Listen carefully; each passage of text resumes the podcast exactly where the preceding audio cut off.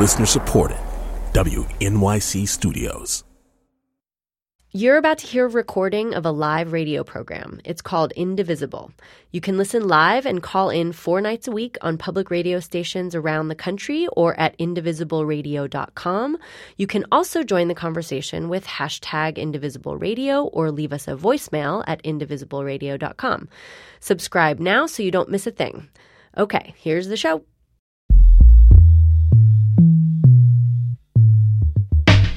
This is Indivisible, Public Radio's national conversation about America in a time of change.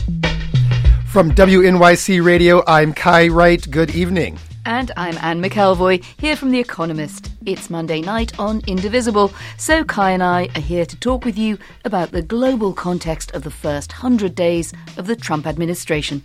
And this week we're asking the same question that is on a lot of folks' minds. Is Donald Trump a political lion or a paper tiger? His whole shtick is strength. From the beginning, he's hammered away at the idea that he and he alone can get things done, not only in Washington, but around the world. We all, for instance, no doubt remember this speech at the Republican National Convention. Nobody knows the system better than me. Which is why I alone can fix it. Well, the past 68 days have obviously complicated that statement. He's lost in the courts repeatedly. He backed down from the conflict he started over the one China policy. Mexico continues to refuse to pay for a wall. And now the House Freedom Caucus has shown us all that it remains the most consequential political force in the Republican Party. Here's how WNYC's Ellie Mistal put it in a conversation with Charlie Sykes and Jeffrey Rosen on last week's Indivisible. Yo, you mess with the bulls, you're going to get the horns, okay? And I think Trump... That's a better way of saying it. Thank you. That was a lot shorter. I think Trump is feeling that across the board, right? He's not been very nice to Congress. He's having trouble with his health care law. He's not been really nice to the intelligence community. He's having troubles there. He's not been very nice to the judiciary. He's having troubles there. Trump is learning that he's not an emperor. So, mess with the bulls, got the horns. Listeners, do you agree? If you voted for Trump primarily because you liked his strength, we want to hear from you. What are you thinking and feeling right now? If you voted for him because you thought, this guy, he is strong, that's what we need. Call us at 844-745-TALK. That's 844-745-8255. Or tweet us using the hashtag IndivisibleRadio. And even if you didn't vote for Trump, but if the part of his message that really appealed to you, this I can do it, I can fix it, I'm a strongman persona, if that is what appealed to you, even if you didn't vote for him, what are you thinking now? Are you less impressed with him? Or maybe do you think this whole narrative that he's failing is just totally off base? Call us at 844-745-TALK. That's 844-745-8255. Well, the strongman in politics certainly has a lasting appeal. And if we think we're too modern to fall for the idea, well, just look around the world.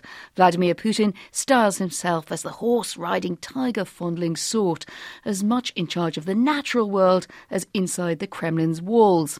Over in China, President Xi, who's visiting Donald Trump this week, if he can squeeze past all those outraged healthcare lobbyists, he's preparing a 5-year party congress to consolidate power in Beijing. Over in Poland, Jaroslaw Kaczynski has eroded checks on his party's power. And next door in more democratic Germany, Angela Merkel is running for election for a 4th time as the only candidate who's strong enough to deal with Europe's many troubles. So where does Donald Trump, who's styled himself as America's strongman, answer to the domestic and international problems? Where does he figure? In some ways, he reminds me a bit of Margaret Thatcher. She perfected a style of government in Britain in the 80s that made autocracy electable. I remember seeing notes she'd written, Kai, on government papers, and they just said in this very firm black ink, no, no, no. I don't think whatever idea she was referring to stood much of a chance of getting onto the statute book. So is Donald Trump just following in this tradition of strong leaders, or is it something a bit more pernicious? An author and academic who studied post-Cold War power play in depth is Francis Fukuyama of Stanford University. He's just engaged with the question of whether Trump as president is strongman or political sheep in wolf's clothing in a column for Politico's today. Hello there, Francis. Hi, how are you? I'm very well, and good to talk to you again. So my first question to you is, why does the healthcare bill chaos lead you to think that the president is weak as opposed to just outmaneuvered, which can happen to White House incumbents, we know? Well, I think the problem begins with Donald Trump's profound ignorance of the way the American political system works. He put himself forward as a CEO president, that he could make decisive actions like a CEO, like he did in his own business. And I think it shows this fundamental lack of understanding of the way the American system works, which is a constitutional system of separated powers, of checks and balances, in which presidents are actually pretty weak. The only real ability they have is to build coalitions and use their bully pulpit to persuade people. And he's just been incredibly ineffective at that. And I think so he's done this series of executive orders, which is his preferred way of operating. But that's not our system. Our system, the powers reside in Congress. And I think he showed that he does not understand Congress and how to get things through that body. In fairness, he wouldn't be the first president to come a cropper on healthcare reform. It's happened since Truman, and it certainly happened to Bill Clinton in the first presidency. But what's so different about the Donald Trump case? In many ways, he's sort of sui generis. He's his own sort of power and his own problems. Why is he distinct from what we've seen before? Well, you know, he said during the campaign that on day one, he's going to replace... day one of his administration, he's going to replace Obamacare with something wonderful that will be cheaper, that will cover more people, you know, all these promises that anyone that knows anything about health care understands you couldn't possibly accomplish. And I think that that was the first mistake that he made, is just raising expectations. And that, I think, proceeded out of his own lack of knowledge of the field. So he admitted a couple of weeks ago, healthcare is actually a lot more complicated than anyone understood. Well, translated into real English, that means it's much more complicated than I understood. Plenty of people knew that if you actually wanted to do healthcare reform in a competent way, you would have to hold hearings, you would have to consult with interest groups, you know, and so forth. And he just did not understand that. And it's not really the Trump way, is it? He didn't campaign on "I'm a good listener" or "bring me your great ideas and we'll have a look and see how we could square the circle." Now, you and I have both been fascinated by the Cold War and what came after. So I'd like to widen the lens a bit at this point and ask you, does Donald Trump remind you of other autocrats, or is he a bit of an amateur in the field? He stars himself as the man who can, as Kai reflected at the top of the show. But it's getting a bit haywire quite early on for someone who, I think, said in another speech, you're going to get so tired of winning that you win so much you're going to get fed up with it. Yeah, well, I think that the comparisons that some people made with Mussolini or Hitler are just way out of line, because... Well, they were foolish comparisons to make then. Yeah, I mean, they're foolish comparisons. I think the more appropriate ones would be to some Latin American populace like Juan Perón in Argentina. But even compared to Juan Perón, you know, Trump, I think, is still pretty much an amateur, because he doesn't really understand, I think, the dynamics of power in our particular system. And so Perón, you know, at least was very successful, and he stayed in power for many years. He built just a hugely loyal following. Trump has really not been able to reach out beyond this very narrow working class base that, you know, got him the right number of seats in the Electoral College to become president, and therefore I think is going to be much less successful than Juan Perón. Silvio Berlusconi is another person that I would compare him to, who basically wasted a big opportunity in reform in Italy because he got mired in corruption scandals. I think that, you know, looks to be more Donald Trump's fate. But even then, Berlusconi was around for 20 years, and I don't anticipate Trump will be around for anything close to that. But I suspect he doesn't want to measure himself only against someone like Berlusconi. He likes to go mano-mano a bit, and he has the whole macho drive to do so, or to talk in that way with someone like Vladimir Putin. He puts himself sometimes alongside him and sometimes seems to sort of see him as the guy he's trying to match. Well, short of getting a tame tiger to wrestle in the D.C. area, how could he go about that? Well, in foreign policy, so this is what's really worrisome. American presidents don't have a lot of authority over things like ordinary legislation like health care because it involves spending money, and that's Congress's responsibility. He can do things in foreign policy. That's the area where you've got a scope for unilateral action. He's already loosened some of the rules of engagement in terms of how we're fighting ISIS in Iraq and Syria. And I think that if he wants to go mano a mano, he won't do it with Putin, but he'll do it with somebody out there that's not an American. And that's the point at which you could, he's sitting on top of the world's largest military arsenal by far, and that's the area, I think, where he could really exercise some real unilateral action. And yet he's quite cautious, isn't he? We know he's entertaining President Xi this week. He's, if anything, he's bodied up a bit too close for comfort with Vladimir Putin. Probably the only major world leader that he seems to have gone out of his way to annoy is Angela Merkel. And that's quite interesting because she's not autocratic, but she's certainly someone who has a very firm hand at the top of German politics. She's styling herself this year as the woman Germany can't get by without. Well, yes, he's tough with all of our Democratic allies, so he's also been quite annoying to Malcolm Turnbull, the Prime Minister of Australia. He really annoyed the... That's true, British. Actually. One forgets with the passing of the weeks the number of people that Donald Trump has annoyed. That's a fair point. I'm sorry, go ahead. Kai. Well, sorry to interrupt you, Francis. I was going to say we're going to bring in some of the callers here and see if they agree with what we're talking about. And we're going to start with Aaron in Raleigh, North Carolina. Aaron, how you doing? You're on Indivisible. Great. Thanks so much for giving me the opportunity to be on the show. I think you guys are doing really, really great work, and I really love listening to everything you've done so far. Well, thank you, Aaron. So were you a Trump supporter who was drawn to him by his strength, or are you a Trump supporter who's drawn to him by his strength? I was never for Trump during the general or even during the primaries. I'm a Democrat, so I couldn't do anything to him during the primaries anyway. But no, I ended up voting for Gary Johnson. But I had mentioned a little bit during the screening that I really have been impressed. Isn't really the best way to put it, but I have kind of enjoyed seeing the consistency he's shown, even if I don't necessarily agree with the principles of his political ideology or exactly the specifics of what he's doing. He did say, I'm going to go in here and I'm going to do things my way, and I'm really going to be a forceful hand within government. And he has done that, whether to our benefit or detriment, either way. So that's interesting. We thought we were getting people who would have been perhaps who were into his strength and perhaps turned off, but it's vice versa. You see his strength.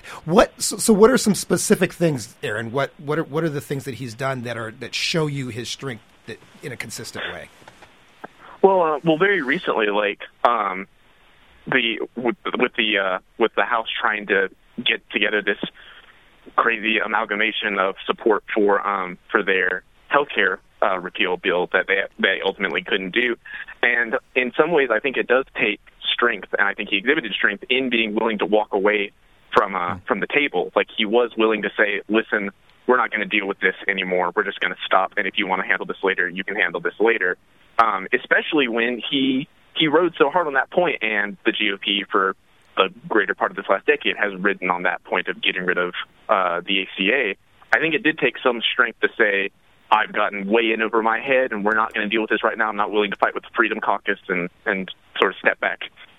Thanks for that, Aaron. Francis, what do you think of that, this idea? Because, this is what Steve Bannon, the chief strategist, has also said, is that, listen, what the main thing here is that we are always going to be consistent to what we ran on. We're going to keep doing it. We're going to keep talking about it. And that is true. Does that, what do you think? Is that a sign of actual success as opposed to... Well, I think, the mark of a good politician is you don't pick fights that you can't win or you're very unlikely to win. So I don't think that demonstrates strength at all. I think it demonstrates the fact that he did get in over his head and he lost in a big way.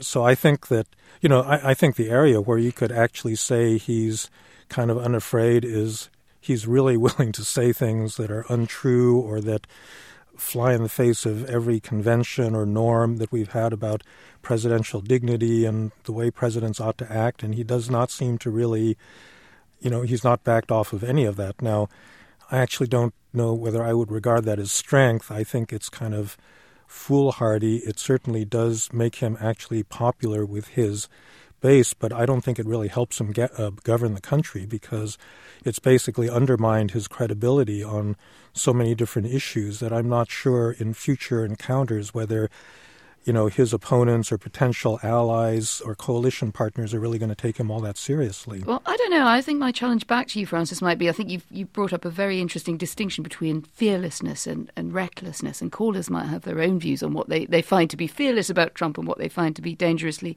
reckless. But I suspect that he has actually, in some senses, changed the rules of the game, that you've got a lot of people thinking about being future challengers or what it might even look like on either side of the aisle, who are thinking, I've got to come up with something that connects very directly. And that does seem to be part of his brand, that he is just not strong in the sense of being consistent, but strong in the sense of not caring what other people think about him. Well, I think that's absolutely right. I think the core of his appeal, and I must say this, I have some sympathy with this, is his taking on a political correctness that... in the HBO show Veep, you know, there's this one scene where the new president sees this really ugly painting on the wall, and she says, "Get rid of that." And somebody says, "No, that was done by a Native American artist. You'll offend them if you take the painting out." And so she has to live with the ugly painting. And so, you know, I think that there's a lot of that in our society, where there are things that people understand to be true that you really can't talk about honestly. And I think Trump, you know, by refusing to back down as he did, you know, after the groping tape and a lot of other things, you know, convinced people that he's at least honest, even if he isn't right all the time. And I think that probably still continues to contribute to his appeal. It would be very interesting, wouldn't it, Kai, to hear from callers who were attracted by strength, whatever they thought that to be as the presidency goes on, and how they feel now. Well, and I wonder, you know, on your point, Francis, about the political correctness, you know, it's fine to challenge it until you're the Native American in the painting that's being thrown out, and you know, right, and then the challenge of political correctness looks very different. And I wonder if, you know, getting back to Aaron's point about it's been what he's projecting, if the victory here, the strength that he's projecting, is telling the Native American to get out, is the willingness to say these things that really do appeal to his supporters, or some segment of his supporters at least, and the refusal to back down from that kind of rhetoric is in and of itself something that perhaps is drawing people. Well, go ahead. You know, I think it could be, but ultimately you have to have results. You know, there's a deeper issue, I think, also in American government. Our system is not working well. I mean, this is a background condition that led to his rise. Congress has not passed a budget under regular order for 20 years now. There are many things in this country, infrastructure, for example, that really desperately need to get built, and we're not building it. And so, and that actually is a real Trumpian kind of issue. So I do think that there's a more serious undercurrent of unhappiness with the system that he's playing off of. It's just that, you know, I mean, okay, so this is only 100 days into his administration. If he doesn't build those bridges, fix those airports within another couple of years, I think it's going to wear a little thin. Well, we have a couple of folks on the line that we want to get to. We're going to have to take a little break before we do that, but I want you to stay with us. We're talking with Francis Fukuyama about strong men in politics and whether Donald Trump is living up to his own brand as the toughest guy in Washington. We want to hear from you if you were a Trump supporter because you liked his strength. 844-745-TALK. That's 844-745-8255, or tweet us at Indivisible Radio. We're going to take a short break, and we'll be right back.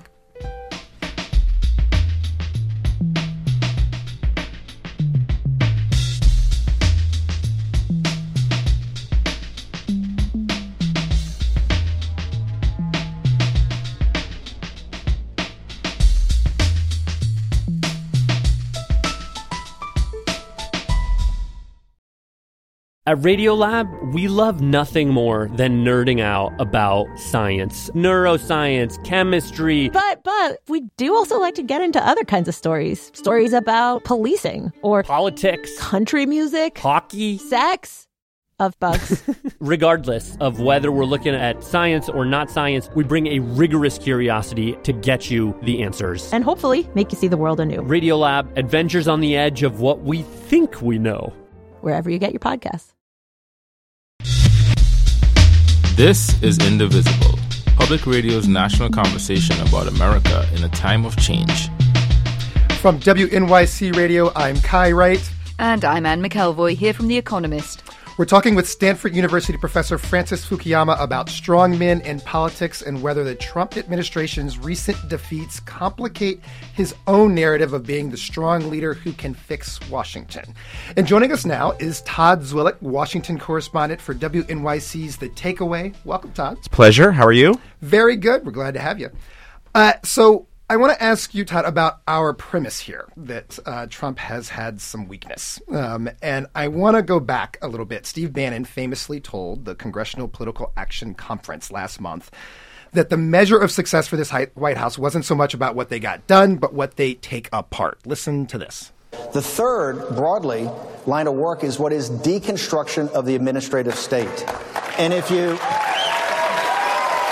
So I think the three most important things, if you look at these cabinet appointees, they were selected for a reason, and that is the deconstruction. The way the progressive left runs is if they can't get it passed, they're just going to put it in some sort of regulation in an agency. That's all going to be deconstructed. So we're going to get to callers in a second here, but I want you to respond to that and this idea that, well, maybe Trump isn't actually failing when you look at it from that perspective. I mean, even on the ACA, right, there's so many things that they can do and have done already just administratively to take apart the ACA. Sure. There are parts of this premise from Steve Bannon that do coalesce with Republican and conservative philosophy. The deconstruction of the administrative state dovetails nicely in some ways with small government, that old trope of making government so small that you can drown it in a bathtub, some of those cliches that we've heard that on their face won't make a lot of conservatives and Republican voters uncomfortable. So on the face of it, there's nothing wrong with that from the perspective of maybe a Trump voter or even a Trump operative or a Republican operative or Republican voter who wasn't comfortable with Trump, but he's a Republican, so they're getting comfortable with it, all of those things. That is clashed with a reality in a very important way on healthcare, which is the idea of deconstructing the administrative state sounds great until millions of people are losing benefits and they become aware that the reason they're losing them is because people richer than them are getting a tax cut.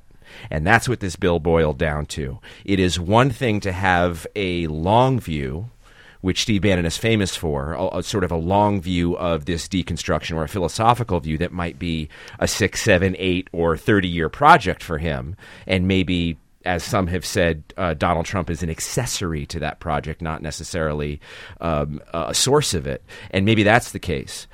But on healthcare, which was the main, I mean, one of the main promises of this campaign, certainly the main promise of the last 7 years of Republicanism in Washington, it just doesn't fit.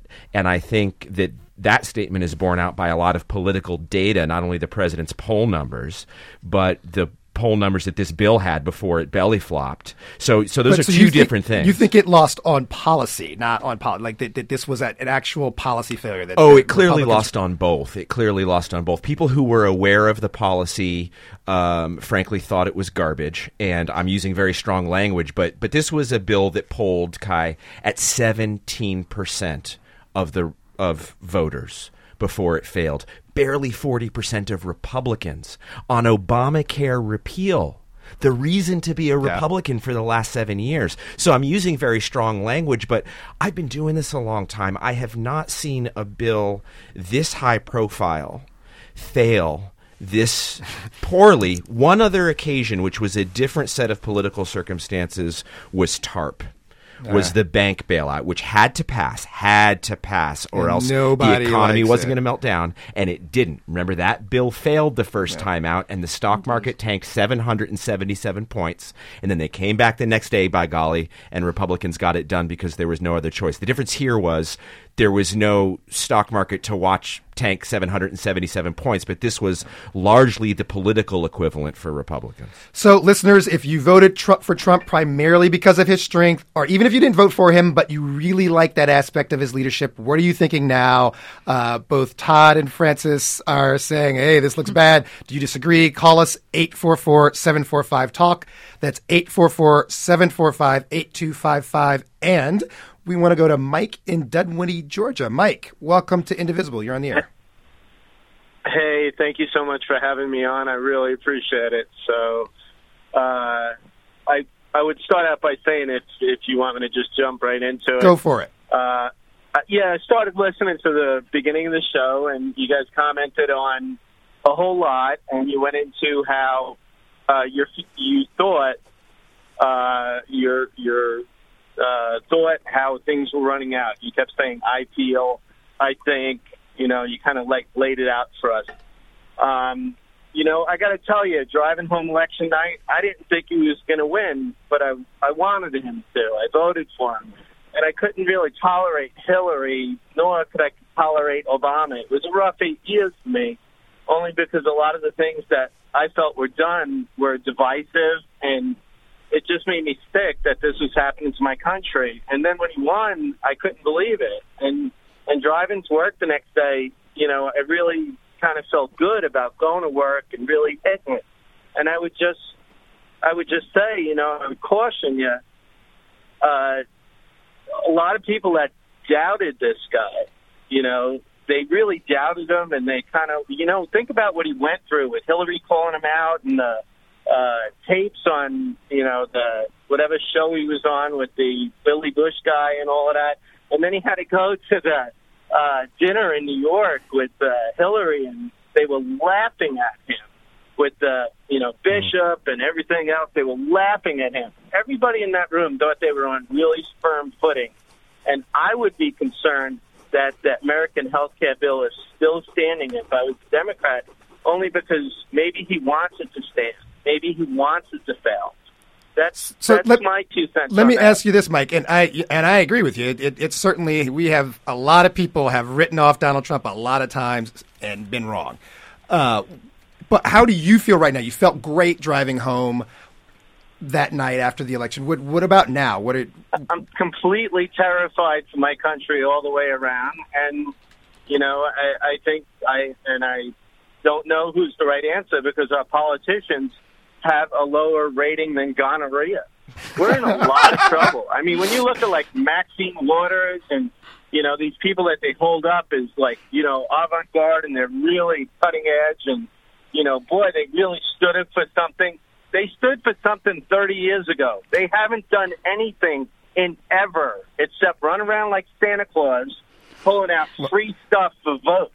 And well, I'm all about immigration. That's the first thing. I'm all about immigration. I'm still in recovery from your earlier metaphor there, which it livened up things in the studio here. But can I just throw some of what you've said back to Francis? I mean, that's a really interesting example where someone is, you know, both attracted to that side of Trump, but is prepared to go for it, is prepared to fight back, is outside the ordinary Francis, and then at the same time and says, I also find this worrying, and I can see that, you know, where it ends up with someone being very unpopular and very concerning. Is that only a Trump phenomenon, or do we see it with a lot of other autocrats too? Well, I think that a lot of autocrats thrive on polarization, and certainly Trump has done a lot to increase the level of polarization, just the way he ran the campaign and, you know, the issues that he brought up. I think, however, that ultimately you're not successful until you can bring, you know, a really solid popular base of support behind the kinds of things that you want to do. And that's the area where I just don't see how this is working out for him, because if you look at where he's gone, you know, he still continues to hold rallies. I mean, it's very unusual for a sitting president to hold campaign-style rallies, and Donald Trump has done that. He's only done it in red states that voted for him. You know, he's not reached out, you know, beyond that, let's say, 40% of Americans that were his supporters. And I think until you do that and you try to govern as the president of the whole country, I don't think in a democracy you're going to get the kind of legitimacy that you really need to kind of blast away all the obstacles to really getting your agenda accomplished. So I have yet to see that, that really coalescing or crystallizing. Todd, what about that? Thinking about how that plays out in Congress and him trying to get, Francis is talking about getting voters, but trying to get other Republicans on board. Does that matter as well? And this was like the perfect way to set up that very question, because you had the caller who's absolutely right. Donald Trump has defied expectations at every step of the way here, including mine. I was wrong about this election, and part of my hair shirting is I have to say it on the air every time I'm given the chance. I was wrong about this election. I thought Trump would lose. I was wrong. He beat me in that sense. Francis is also correct that this hasn't crystallized at all. And it brings me to this thought when you talk about Congress and politics more broadly. Succeeding as president and succeeding at politics on this level is not the same thing as being CEO. It is not the same thing as running a business. It's not the same thing as being super popular on television or even running a successful political campaign. There are dozens, hundreds, and thousands of competing interests. It is necessary to know those interests and to corral them. One of the areas of intrigue and speculation going into this presidency, and it is still young, so this is not an autopsy. A mere 68 days. This is not an autopsy. I am willing to do an autopsy on the health care bill itself, because that's the first, sort of step, and it was a failure. So we can speak up until that point and maybe onto the president's political situation so far. Getting the support to pass something so complex is way more complicated than having a very powerful Twitter feed. It is way more complicated than shaming people, and way more complicated than coercion, which is scaring members of Congress into thinking that you can turn their voters against them back home. That's really what that coercion aspect is about. Now, there wasn't a whole lot of that in this healthcare bill, but you go around and Capitol Hill, as I often do, and you always ask members, they start to buck against the president, and you say, "Are you afraid of tweets? Are you afraid of tweets?" They all say, "Oh, I'm not afraid of tweets. I know my district." Oh, they were afraid of tweets.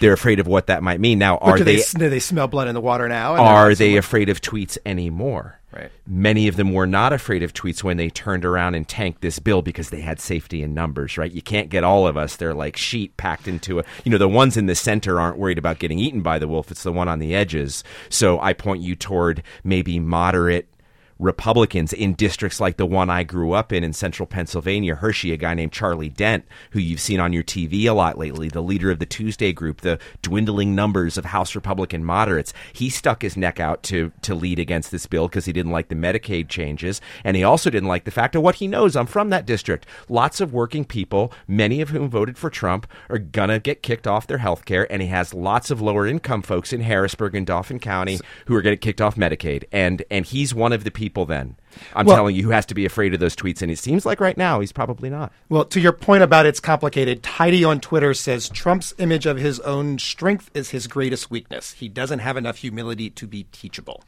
So she seems to agree. Let's go to Scott in Auburn, Alabama. Scott, welcome to Indivisible. You're on the air. Hi there. Thank you. I was a never-Trump conservative.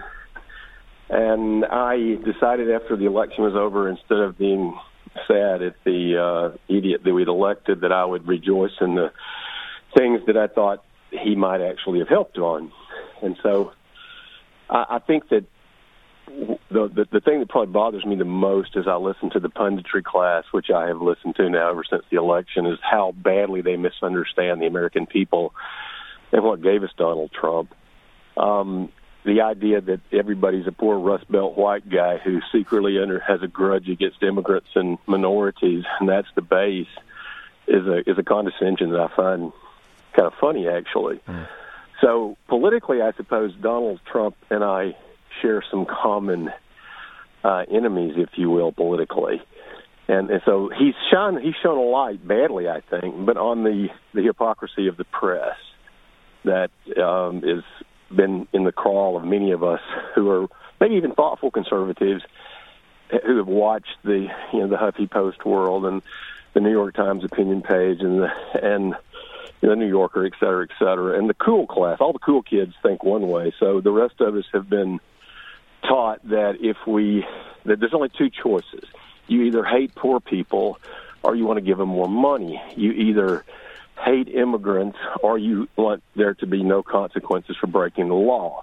You either hate black people or you have to agree that some of the things on campus and speech and in microaggressions, this false dichotomy that the condescending, well, I call it a cultural condescension that the folks who run this country for so long have, that's what gave us Donald Trump. So inasmuch as he has pushed back against that, however ineffective he has done it, I'm happy that certain things are on the table. A good example is tonight, you guys used the word autocrat over and over again. He's not an autocrat. Our system doesn't allow an autocrat. He just proved it.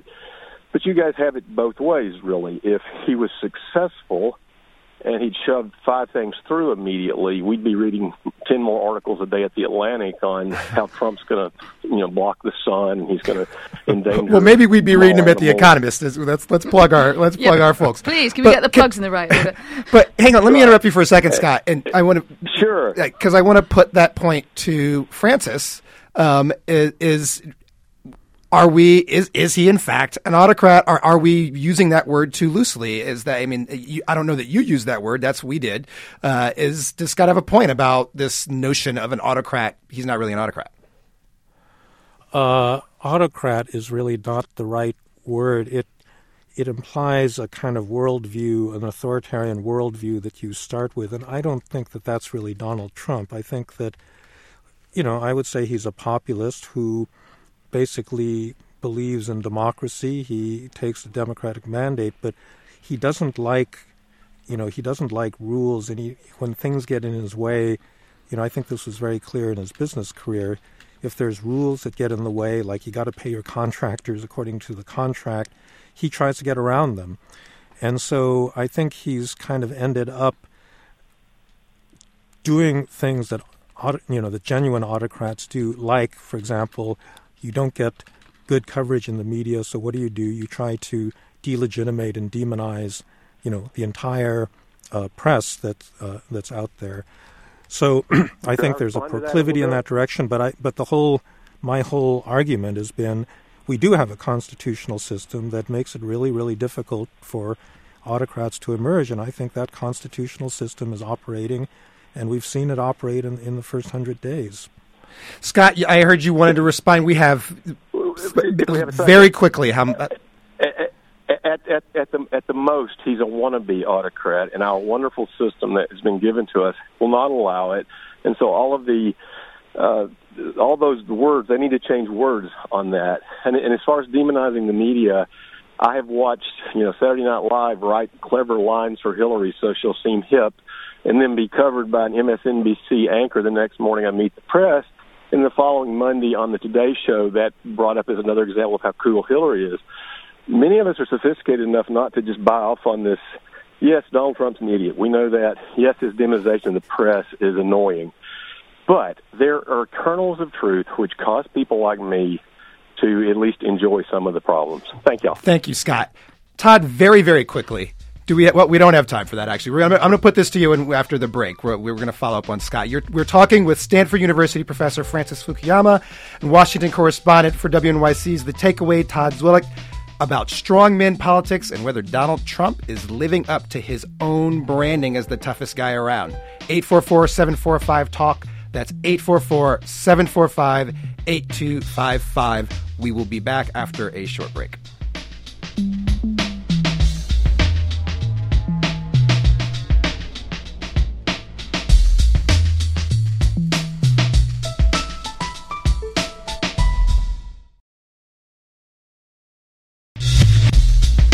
This is Indivisible, Public Radio's national conversation about America in a time of change.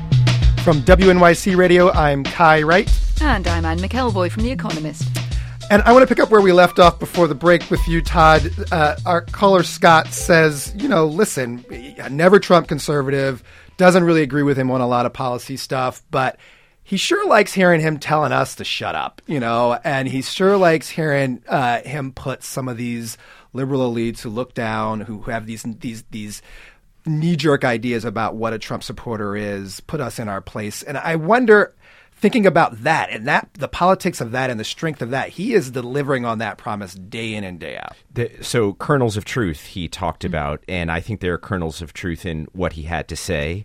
And I think there's a lot of fog around what he had to say, too, quite frankly. As a member of the media, there are truths in there that I think we all have to hear, and not just if we're fans of the Huffy Post world or the Atlantic or even the National Review, who was no friend of Donald Trump's either as part of the media elite crowd. Look, Donald Trump, this gets back to the issue also of autocracy, which is also part of that call. Is Donald Trump an autocrat? Probably not. His autocratic tendencies, when we're talking about the press, I think are real and are very troubling. And it's not just to be brushed off with saying the system doesn't allow it. There is good data now, social scientific data and political science data, saying that Americans are more comfortable with autocracy and with less democracy than ever before. Donald Trump's attitude toward the press is part of this. It's not just the old story, which is a very old story from American politicians shooting the messenger and vilifying a press because they don't like the coverage that they've gotten. That is not a new story. Donald Trump didn't invent that story. He has brought it maybe to a different level. What is new is somebody at the level of politics that Donald Trump is at, basically referring to the press as the enemy of the state, the enemy of the people, while recruiting forms of state media, which he has done, not only through some outlets like Breitbart, to an extent Fox News, pointing viewers as he's president toward broadcasts on Fox News where people are about to attack people who used to be enemies of the president, like the speaker. They said the president turned around and said that was a coincidence after the health care bill failed. Is the president an autocrat? Probably not. Does he have aspirations towards that? He's showing signs of it. And a lot of it is shown through the press. And here's my last point that I will make on that. There is a lot of critique about the failures of the media, of the press in this campaign. What we focused on, what we chose to maximize and minimize, what got airtime, how much free media Donald Trump got, and maybe liberal bias in some quarters, no question. And there are lots and lots of critiques to be had.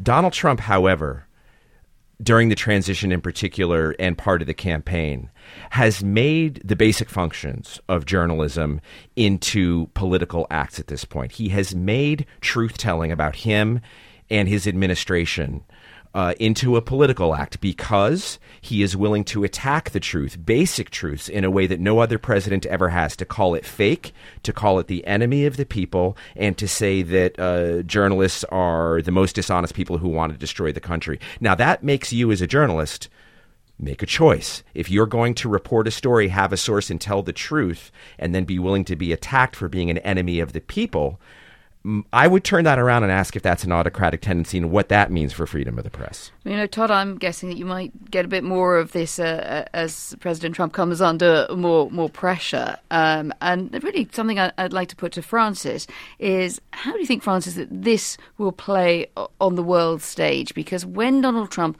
feels weaker, that is probably the time at which he is going to lash out in the way that Todd describes. And some people will, perhaps like Scott, our previous caller, might say to an extent, the liberal media have it coming, but a lot of people will be concerned too along the lines that Todd has just described. Do you think it matters in the outside world whether Trump is feeling weak or not? Oh, in the outside world, it matters much, much more than domestically, because the coin of the realm in international relations really is credibility, both in terms of your enemies and your friends. Your friends want to know whether you're actually going to stand with them because they have to make choices based on that. And your enemies are going to calibrate what they do and what they think they can get away with based on whether you think you're going to keep your word. And in that respect, I think that he's done so much to undermine.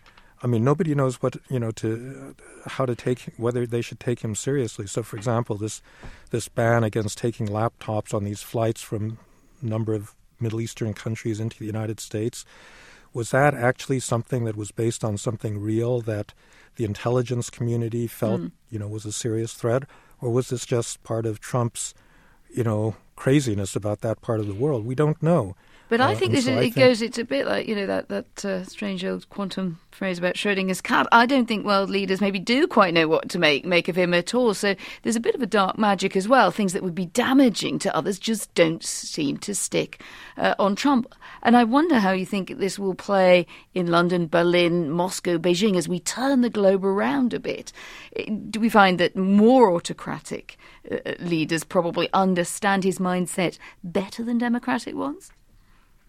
Well, I think they like him a lot because he's friendly to them. So why shouldn't they like him? So I just think that, you know, if I were Putin, Putin did. But you just said he was unreckonable. That means you think he's unreckonable to some but not others.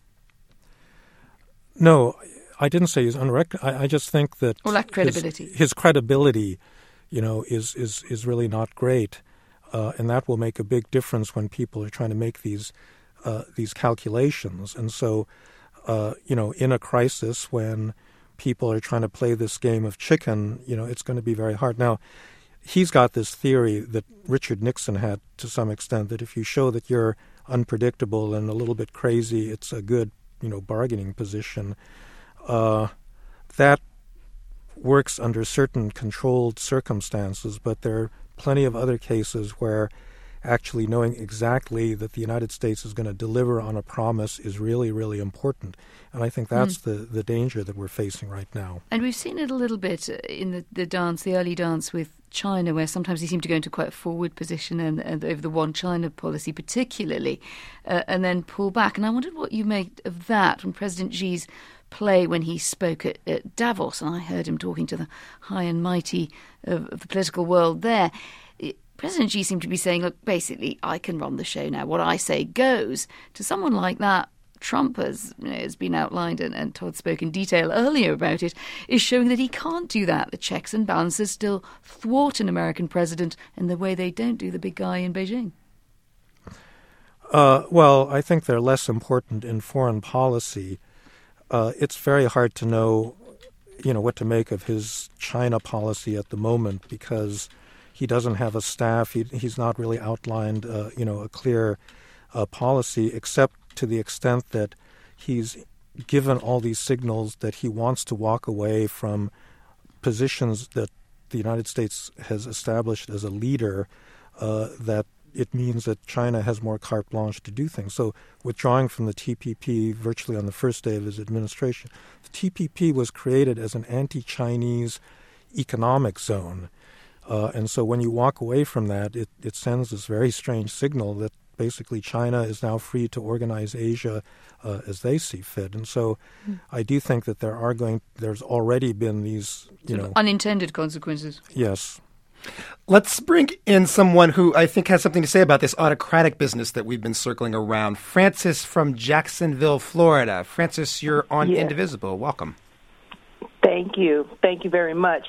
I was riding in my car to grab something to eat, and I heard that whole conversation, and I thought, they'll never take my call, so thank you for taking it. Well, we've taken it, Francis.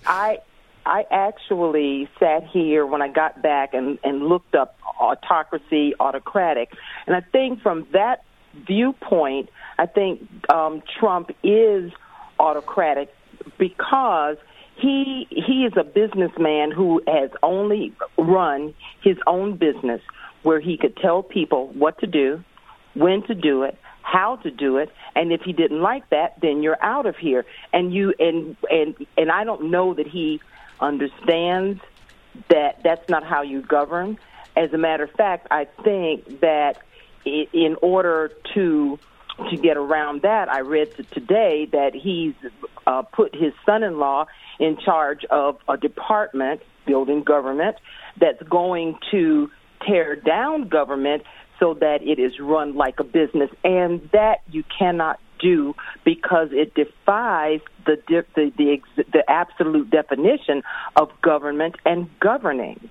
That having a business, running that business, being the owner, having someone give you $1 million, and then you build that by building skyscrapers in New York, that's going to make you a billionaire. It doesn't make you smart. And we know he's not smart by the way he just expresses himself. Francis, when you talk about the autocracy, I believe in the definition that he is autocratic by that definition, and based on his background as a businessman and the fact that you I think we've got it, Francis. I thank you very much for that clarification. Todd, I think you were going to quickly clarify the point about Jared Kushner. No, it was an interesting development today. Since the Huffington Post was invoked and disparaged earlier, they had a headline about that story today saying that Donald Trump went to Jared, which I thought was quite clever. Yeah.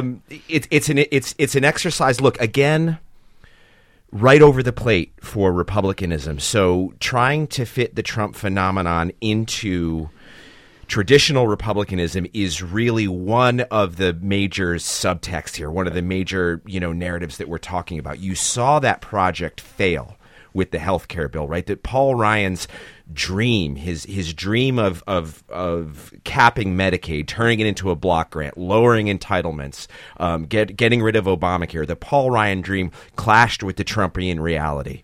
Okay, putting the son-in-law in charge of, again, a major reduction in government, small enough to make it drown in a bathtub, is something that Paul Ryan ideological likes would love to hear. Can this be executed is the main question you have to now take away from the failure of the health care bill. The political banner of the party that Donald Trump has co-opted for his presidency, for his victory, has shown a failure in the first instance with the health care bill. This now calls into question their other parts of their agenda: tax reform, shrinking government, infrastructure, you name it. That's where we're headed. There is a long road ahead. It is, again, only 68 days. I want to get to David in Marietta, Georgia, because he wants to talk about the cabinet, and I think that's something we need to squeeze in here before we finish. David, welcome to Indivisible. Oh, thanks so much for having me on. So many talking points. You're doing a great job. And to me, when I mentioned that Trump was like Mussolini, in the sense that Mussolini had a historical perspective of himself as a latter-day Roman emperor whose worldview eventually morphed into that of Adolf Hitler. Steve Bannon is Trump's Adolf Hitler. I think I know you were probably laughing, but his cabinet picks are so extreme, from Jeff Sessions to Betsy DeVos to... It's just there's no perspective on what reality is. David, I gather that you had supported Trump as a voter. Is that correct? I did. I did because by proxy, because I couldn't support Hillary. I thought Trump might be better. I supported him from that standpoint. I did vote for him. My wife voted for him. She still likes him, but she's sitting right here glaring at me. But yeah, I tell her we said hi. Well, I just, in that sense, I did support him. And I thought, well, maybe he can, pull a rabbit out of a hat. Maybe he can learn to get along with people. Maybe, he has something. And it's been one disaster after another. Could I just put a question back to you that might be a possible rabbit, just to get your take on it? And that's whether he wouldn't be better now, really, to just go very strongly for tax reform, because the upsides of that, from the Trumpian perspective, and indeed from the Republican Party more generally, are bigger than they were clearly from starting with healthcare before he was in any state ready for such a complex debate that needed all that circle squaring. Is there a way back to your heart for him if he goes hard for kind of tax reform that Republicans would have wanted? Not so much tax reform. That is such a big goal. I think if he switched right now and said, we're going to do the infrastructure, all is forgiven. I think he would coalesce his base better. I think that everybody wants infrastructure. Forget the tax reform for right now. He does the infrastructure. I think he's on the right path, and he can redeem himself. Other than that, if he tries tax reform, It's going to be the same mess, the same battle, and people are really getting tired of it. Hate to throw, I'm going to throw just a tiny bit of cold water on that very quickly from the bowels of Capitol Hill, and I won't get too far into procedure. Infrastructure is very hard to do now because of budget baselines and the way that Donald Trump wants to do infrastructure. They want to do, there are reconciliation rules and there are tax rules around all of this that come into play. However, part of the backup now that you have because healthcare failed is that the budget baseline has changed. All of these things are now harder. There are real-world, really boring consequences to this failure. And another one that's also major is that everyone wants infrastructure. It's true. Donald Trump doesn't want to do it in the same way that all those Democrats, all the Schumerian people out there who want infrastructure, they want to spend money. The thing that everyone used to agree on spending money on was roads, bridges, water projects, and sewers because they're in every district and every state across America, the chambers and the unions. Everybody wants it.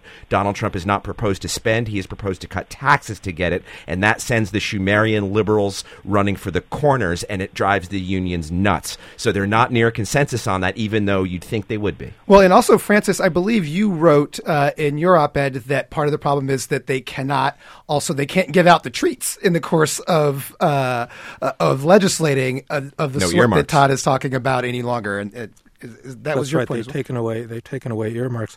I am not sure that, I mean, I actually agreed with the caller that infrastructure is the one real populist part of his agenda that he could accomplish. From what they've said about that, it's not clear to me that they're actually not willing to spend money. I have this political fantasy that, you know, Trump could actually rescue his presidency if he actually went for $1 trillion infrastructure, you know, either borrowed or, you know, done with tax money. It's going to bust the budget in the long run, but it would be a way of actually, that's the only short-term way he could actually generate jobs for, you know, the people that voted for him. But the only way he can get to that is by trying to make a deal with the Democrats. And I think that would be healthy for the whole country because he'd basically, you know, the biggest obstacle to doing that is the Tea Party wing of especially in the House of Representatives. And if Trump wants to be a true populist, I think he's got to make a choice, something like that. Francis, I'm going to cut you off to get one more very, very quick caller in, William from Princeton, New Jersey, because, William, you weren't old enough to vote. Is that correct? William, you're go ahead. Yes, sir. I just turned 18, actually, in February. But I'm a big fan of you, Mr. Francis Fukuyama. I've read quite a bit about your pieces from your book on state building. So I was not old enough to vote, but personally, I was on the fence. I've since I started following politics, I personally have been self-described Republican, conservative, but I was, I supported Gary Johnson more. But firstly, Donald Trump, he's certainly a political outsider, and we got to cut you off, William. I'm sorry. Thanks to William. Thanks to Francis Fukuyama and Todd Zwillich for joining us tomorrow on Indivisible. WNYC's Brian Lehrer talks to constitutional scholar Jeffrey Stone about the nation's shifting attitudes towards sex and sexuality and the impact of those attitudes on politics and law. I'm Kai Wright. And I'm Anne McElvoy from The Economist. And we will talk to you next week.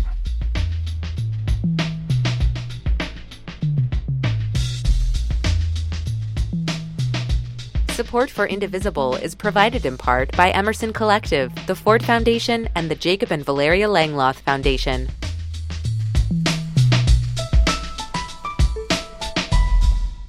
If you like the Indivisible podcast, rate and review it and tell your friends. And thanks for listening.